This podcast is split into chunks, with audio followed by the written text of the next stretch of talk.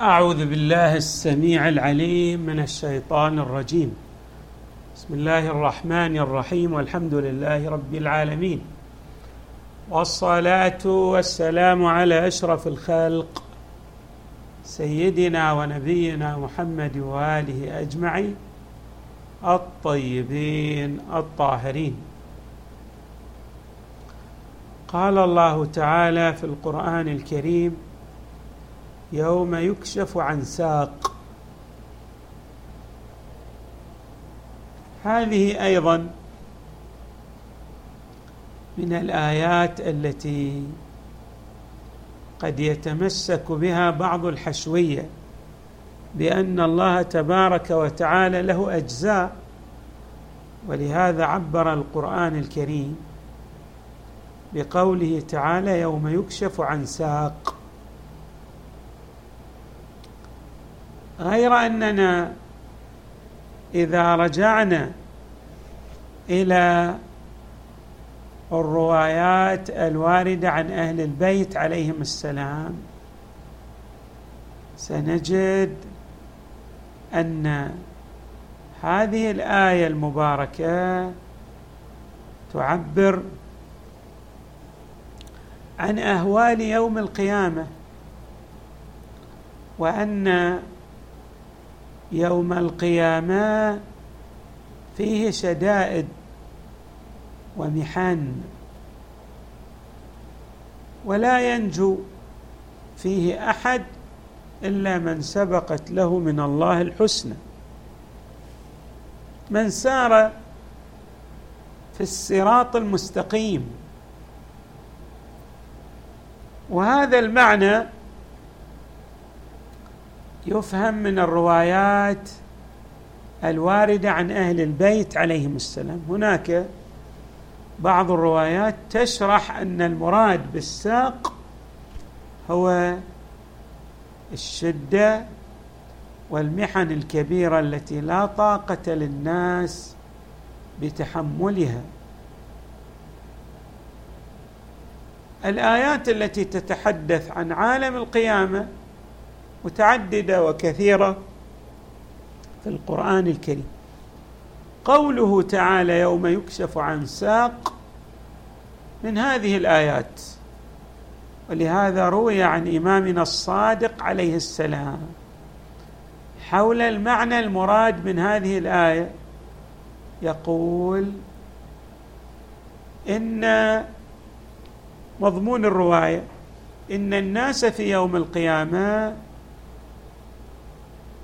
يفحمو يفحمون. يعني يخصمون. تكون الحجة عليهم بالغة. يقول الإمام عليه السلام أفحم القوم. ودخلتهم الهيبة. وشخصت الأبصار وبلغت القلوب الحناجر. خاشعة. خاشعة أبصارهم ترهقهم ذلة. بمعنى أنهم يكونون أذلاء خاشعين مهطعي رؤوسهم كما يعبر القرآن الكريم. اذا بعض التعبيرات القرآنية تسند أو تؤيد هذا المعنى الذي جاء عن إمامنا الصادق عليه السلام في أن المراد بالساق هو تلك الشدة والإفحام ودخول الهيبة في نفوس الناس وإسخاص الأبصار ووصول القلوب إلى الحناجر وأن يكون المجرم غاية في الإذلال أو في الذلة.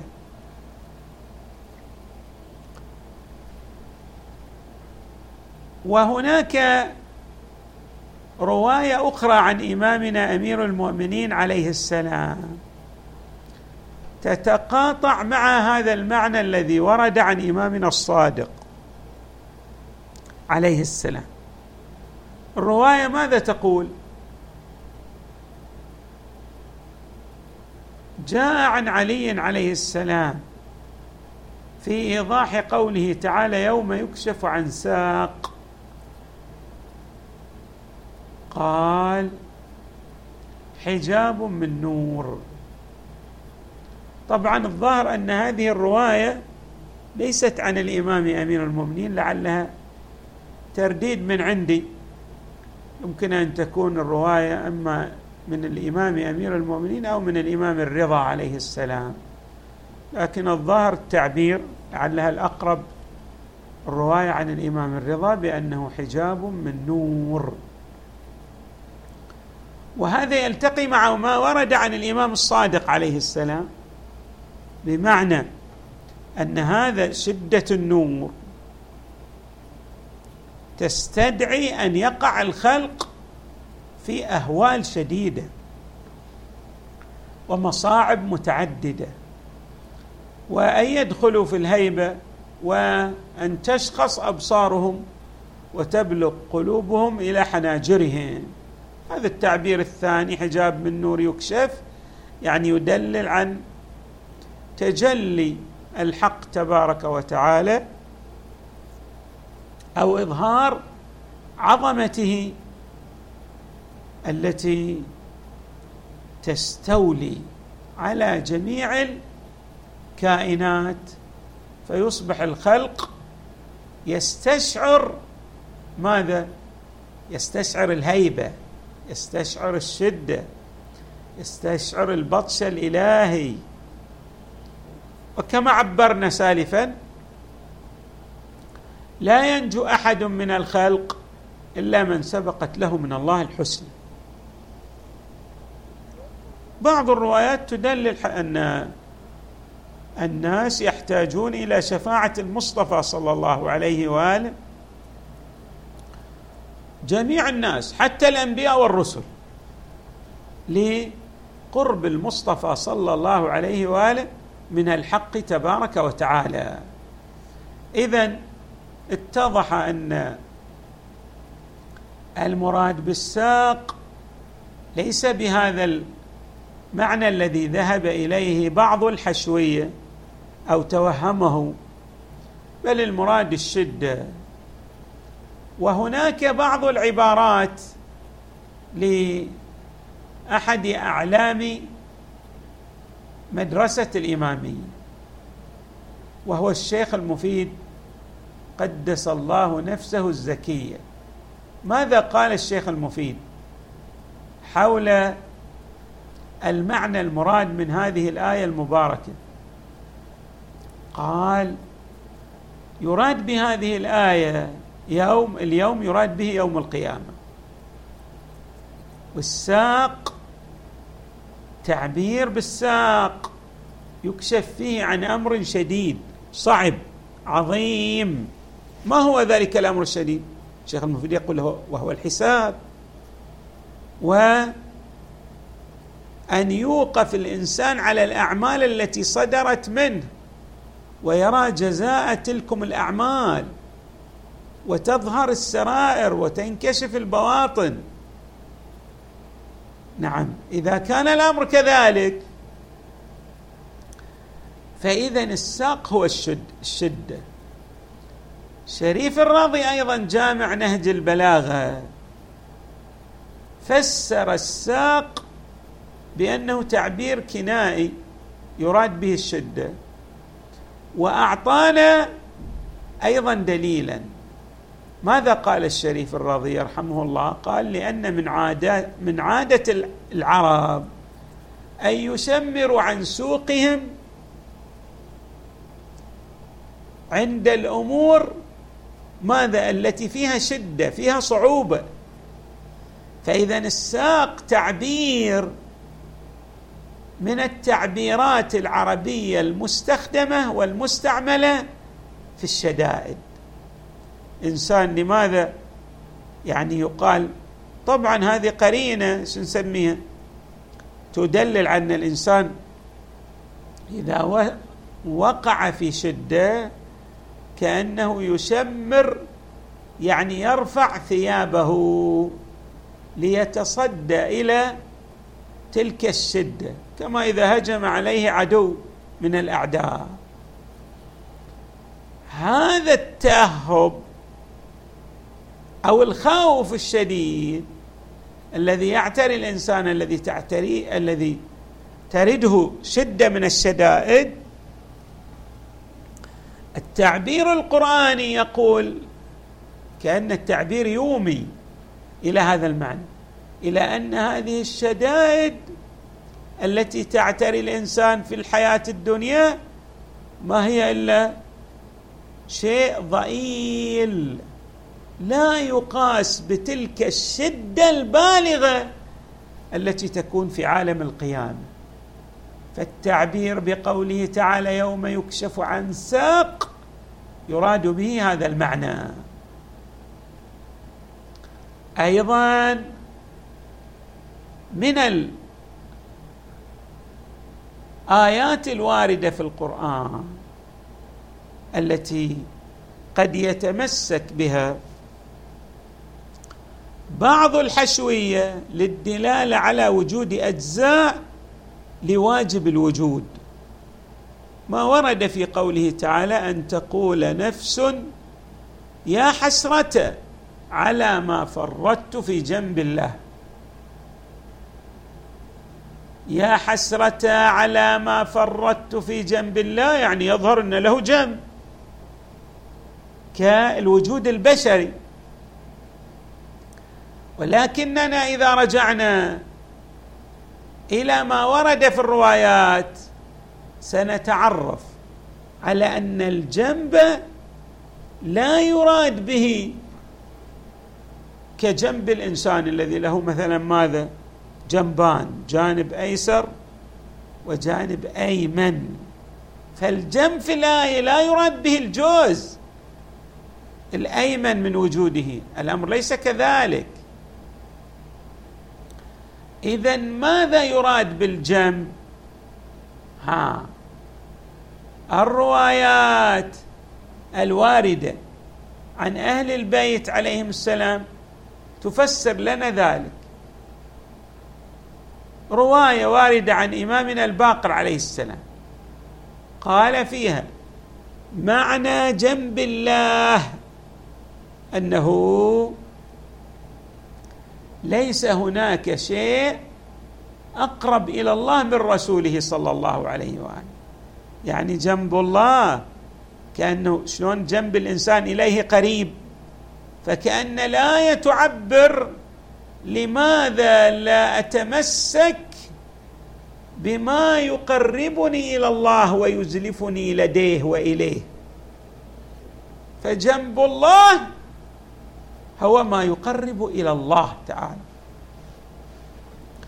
مع امامنا الباقر تأملوا معنى جنب الله أنه ليس هناك شيء أقرب إلى الله من رسوله.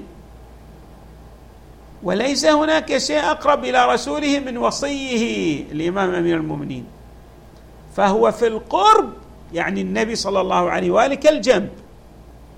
والوصي بالنسبة للنبي كالجنب ثم قال الإمام عليه السلام وقد بين الله تعالى ذلك في كتابه بقوله تعالى أن تقول نفس يا حسرة على ما فرطت في جنب الله.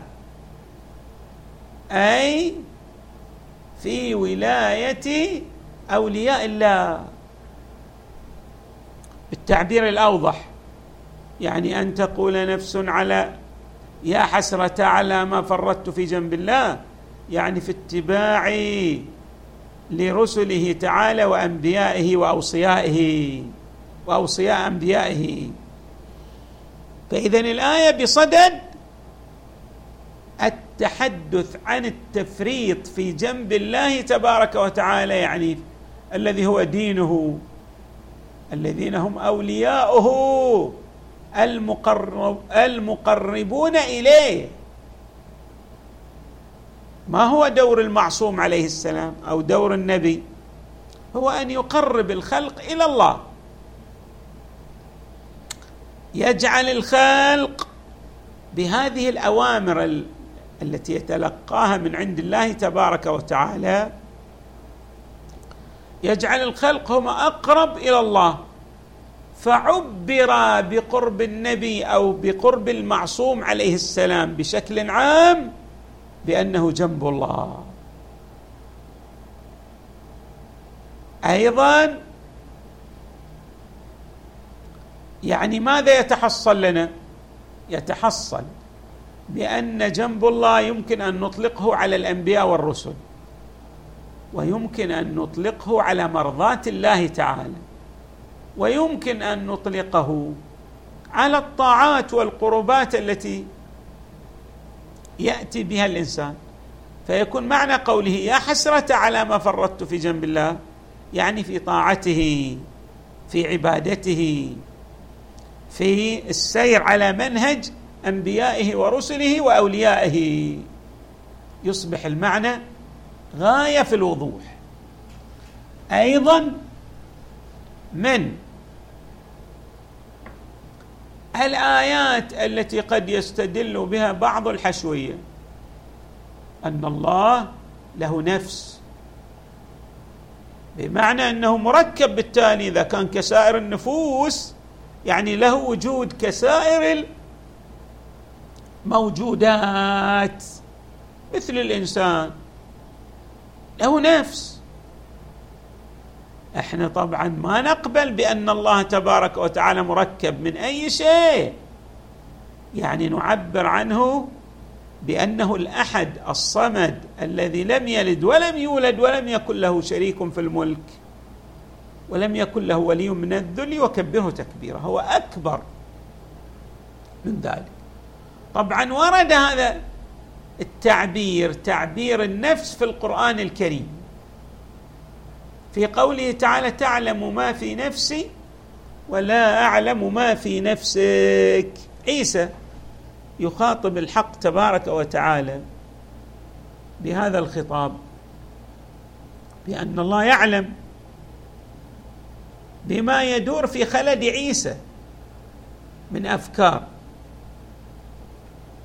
وبالتالي يعلم بسر عيسى وبعلانيته وبجميع وجملة ما صدر منه قبل خلقه وبعد خلقه.